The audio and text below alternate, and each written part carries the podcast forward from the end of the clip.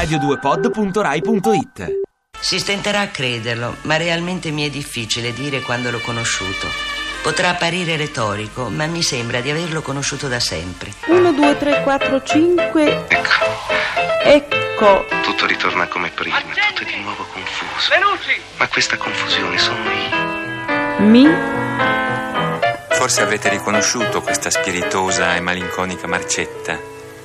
Era il motivo conduttore di Otto e mezzo, un film che ho fatto parecchi anni fa. Chi C. la sta suonando al piano è proprio il suo autore, Nino Rota. Qui.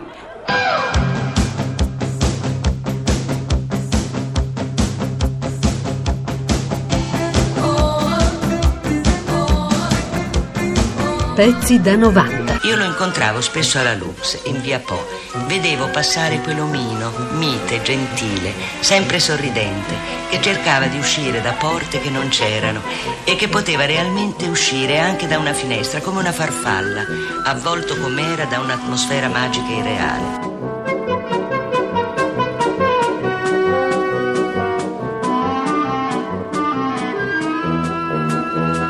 Il primo film l'ho fatto quasi da ragazzo, avevo forse nemmeno vent'anni e non sapevo neanche che si poteva farlo facendosi pagare. E, mm, era un film che si chiamava Treno Popolare. Eh? E, mm, il regista era Matarazzo, che- con cui poi ho avuto l'occasione di fare altri film quando ho cominciato più, più tardi propriamente la carriera di- in questo campo.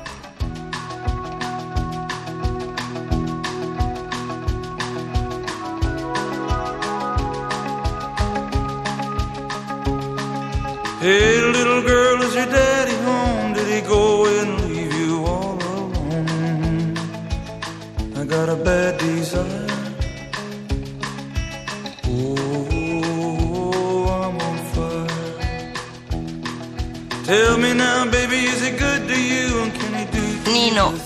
Non aveva bisogno di vedere i miei film. Durante la proiezione infatti si addormentava spesso, cadeva in un sonno profondo dal quale si rivegliava improvvisamente per dirmi, magari fissandomi, com'è bello quell'albero.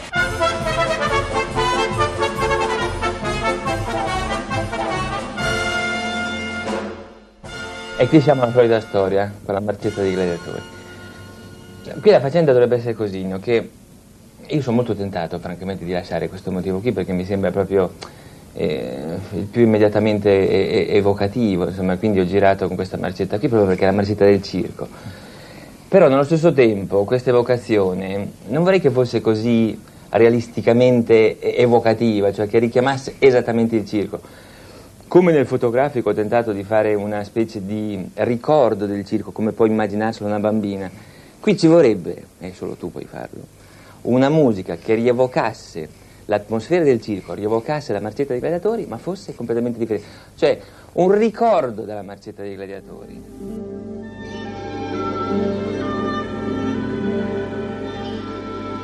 Due note si dondolano in cielo sopra una nuvola. Rendo conto che è un discorso un po' confuso e anche un pochino difficile, però proprio per seguire questa operazione che credo sia abbastanza riuscita del figurativo, bisognerebbe fare la stessa cosa sulla colonna sonora, cioè dare il profumo de- de- della musica del circo. Posso tentare, per esempio, quel valzerino del nonno? Forse è un, è un valzerino. è un valzerino, ma si può vedere se mh, con un altro ritmo viene fuori una, una cosa adatta. Insomma. Beh, ma così fracassona, perché un'altra cosa importante sarebbe, siccome l'attacco deve essere proprio così a, a, a shock, insomma, cioè proprio estremamente violento e fracassone, come la musica del circo, però un tipo di sonorità estremamente vistosa, ma che nello stesso tempo possa prestarsi poi a- ad essere attenuata senza perdere di violenza, perché poi sopra ci va, ci va il dialogo, quindi anche questa è una... Eh, il Vasarino potrebbe essere una buona idea, ma è come... Il Vasarino però ha un tipo di suggestione diversa, un ritmo delicato, lento. Come si adatta al... Come faresti? Come fa il Beh, il valzerino fa tarararam param param param. Dio, L'atmosfera è sempre quella di music hall, quindi basta farlo No, ma con un ritmo. proprio l'attacco vi- violento, questo attacco sulla ballerina che va indietro con l'altalina. Eh beh, posso far sentire al piano un- qualche variazione sulla cosa. Come sì. farebbe?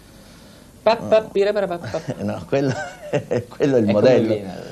Non so, per diventare... Aspetta, lo vediamo un momento. Beh, vabbè.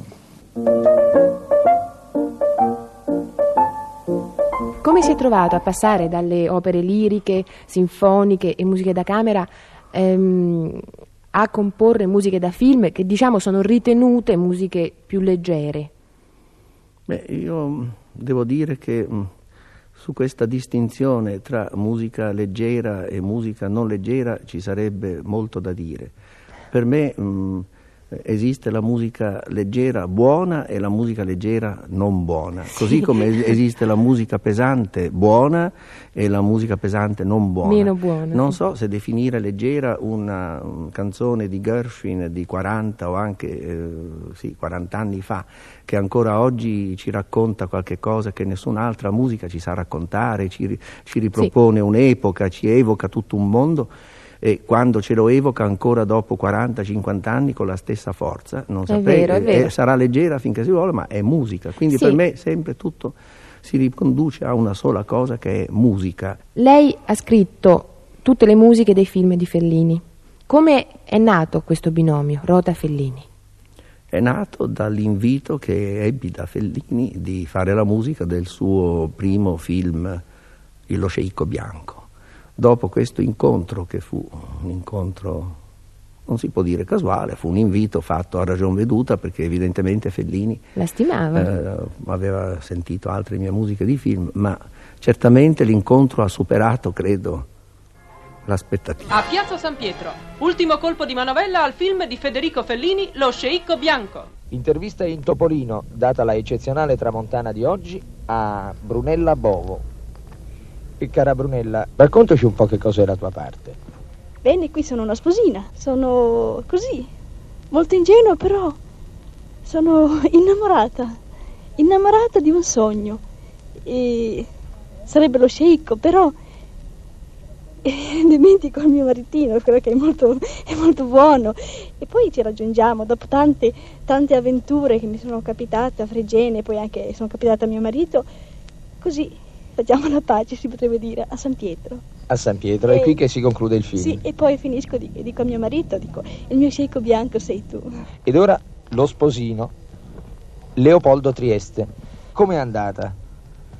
Eh, Mi sono trovato subito molto a mio agio, devo dire, con Fellini, che per me eh, è proprio una importante personalità del cinema che entra adesso appunto in qualità di regista nel cinema e sono sicuro che prenderà un posto enorme e proprio mi, ci credo tanto che vorrei compromettermi al massimo, insomma, non vorrei essere presa da sprovvista dal successo che avrà eh, grande, insomma, un regista che darà grande soddisfazione al cinema italiano.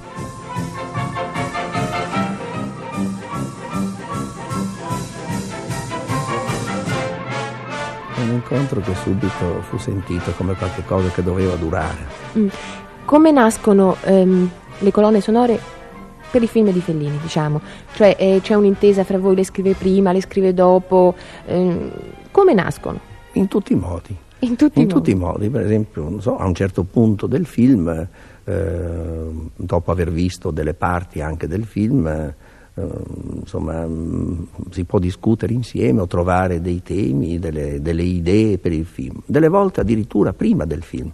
Ah. Per esempio per Roma, quella sequenza del- della moda ecclesiastica, vero, del- Sì. dei, dei- dei preti, delle suore, dei cardinali? Sì. è stata fatta prima la musica e il film è stato girato su una musica incisa al pianoforte, eh, tutta quella sequenza di film. Ah, poi stupendo. naturalmente poi eh, la musica è stata rincisa, eh, vero, con l'orchestra.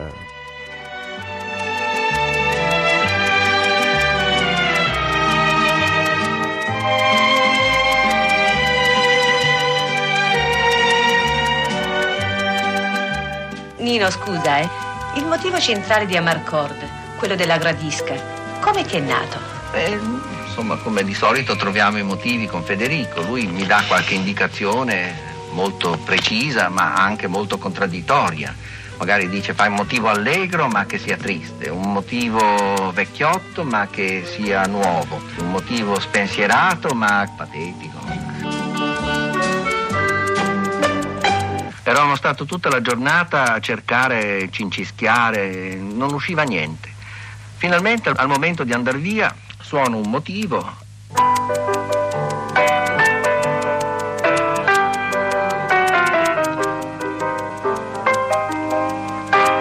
Federico si ferma, dice guarda questo va bene, con questo ci facciamo tutto il film.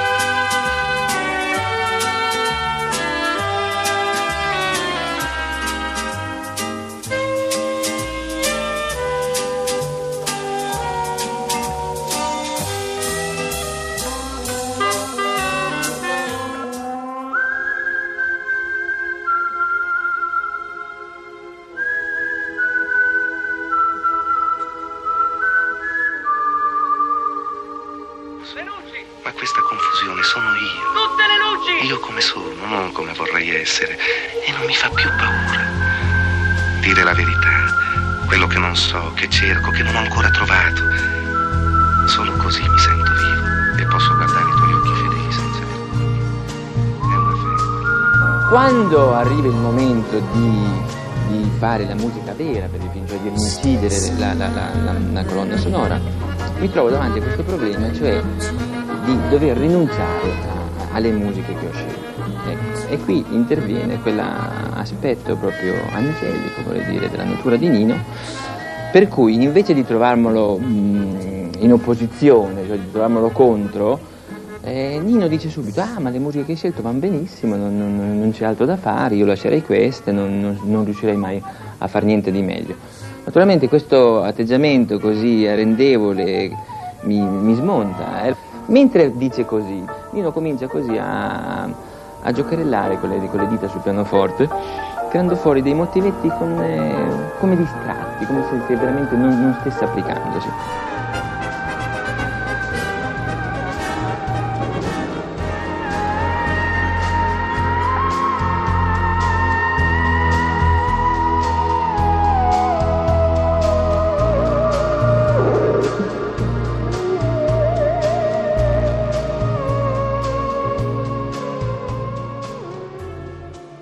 L'incontro con Federico è stato veramente un incontro felice.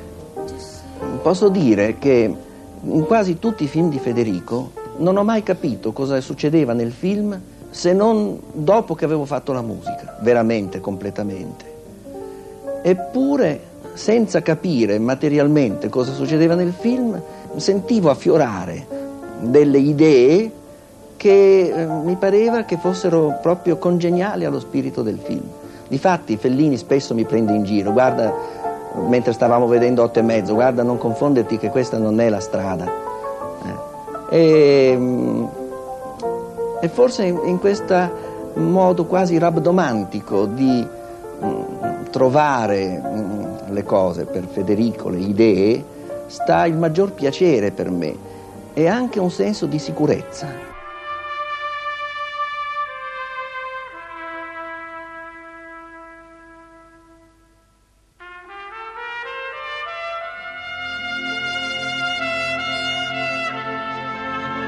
Pezzi da 90.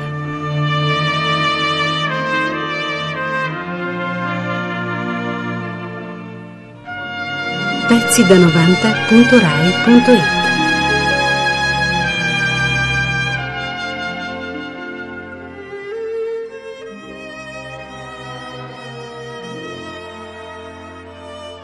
Eppure, anche in questa sua vaghezza di rapporti, in questo suo modo di essere e di apparire, in questa sua inafferrabilità, era l'uomo più preciso, più puntuale, più presente e pronto che si potesse incontrare. Era come assistito da qualcosa di impercettibile. Passava scivolando fra le cose, le difficoltà, gli eventi più rischiosi come protetto da un involucro magico, da un diaframma invisibile. Non credo che abbia mai sperimentato un contrattempo, lui che non aveva orologio, che non sapeva mai che giorno fosse. L'aria un po' fatata che lo circondava come di vaga attesa di un prodigio la comunicava.